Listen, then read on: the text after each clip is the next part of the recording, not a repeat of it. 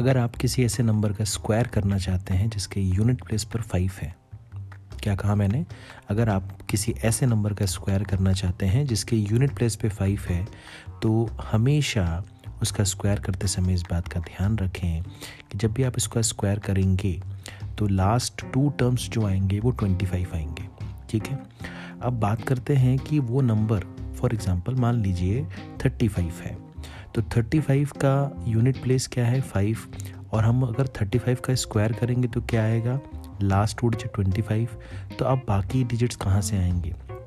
तो thirty five का five अगर आप हटा दें तो बचेगा थ्री और थ्री को उसके सक्सेसर से मल्टीप्लाई करते हैं। सक्सेसर मतलब उसके आगे वाला नंबर तो थ्री के आगे क्या आता है? फोर तो थ्री फोर ज़ा ट्वेल्व तो आंसर होगा ट्वेल्व ट्वेंटी फाइव यानी कि वन डबल टू फाइव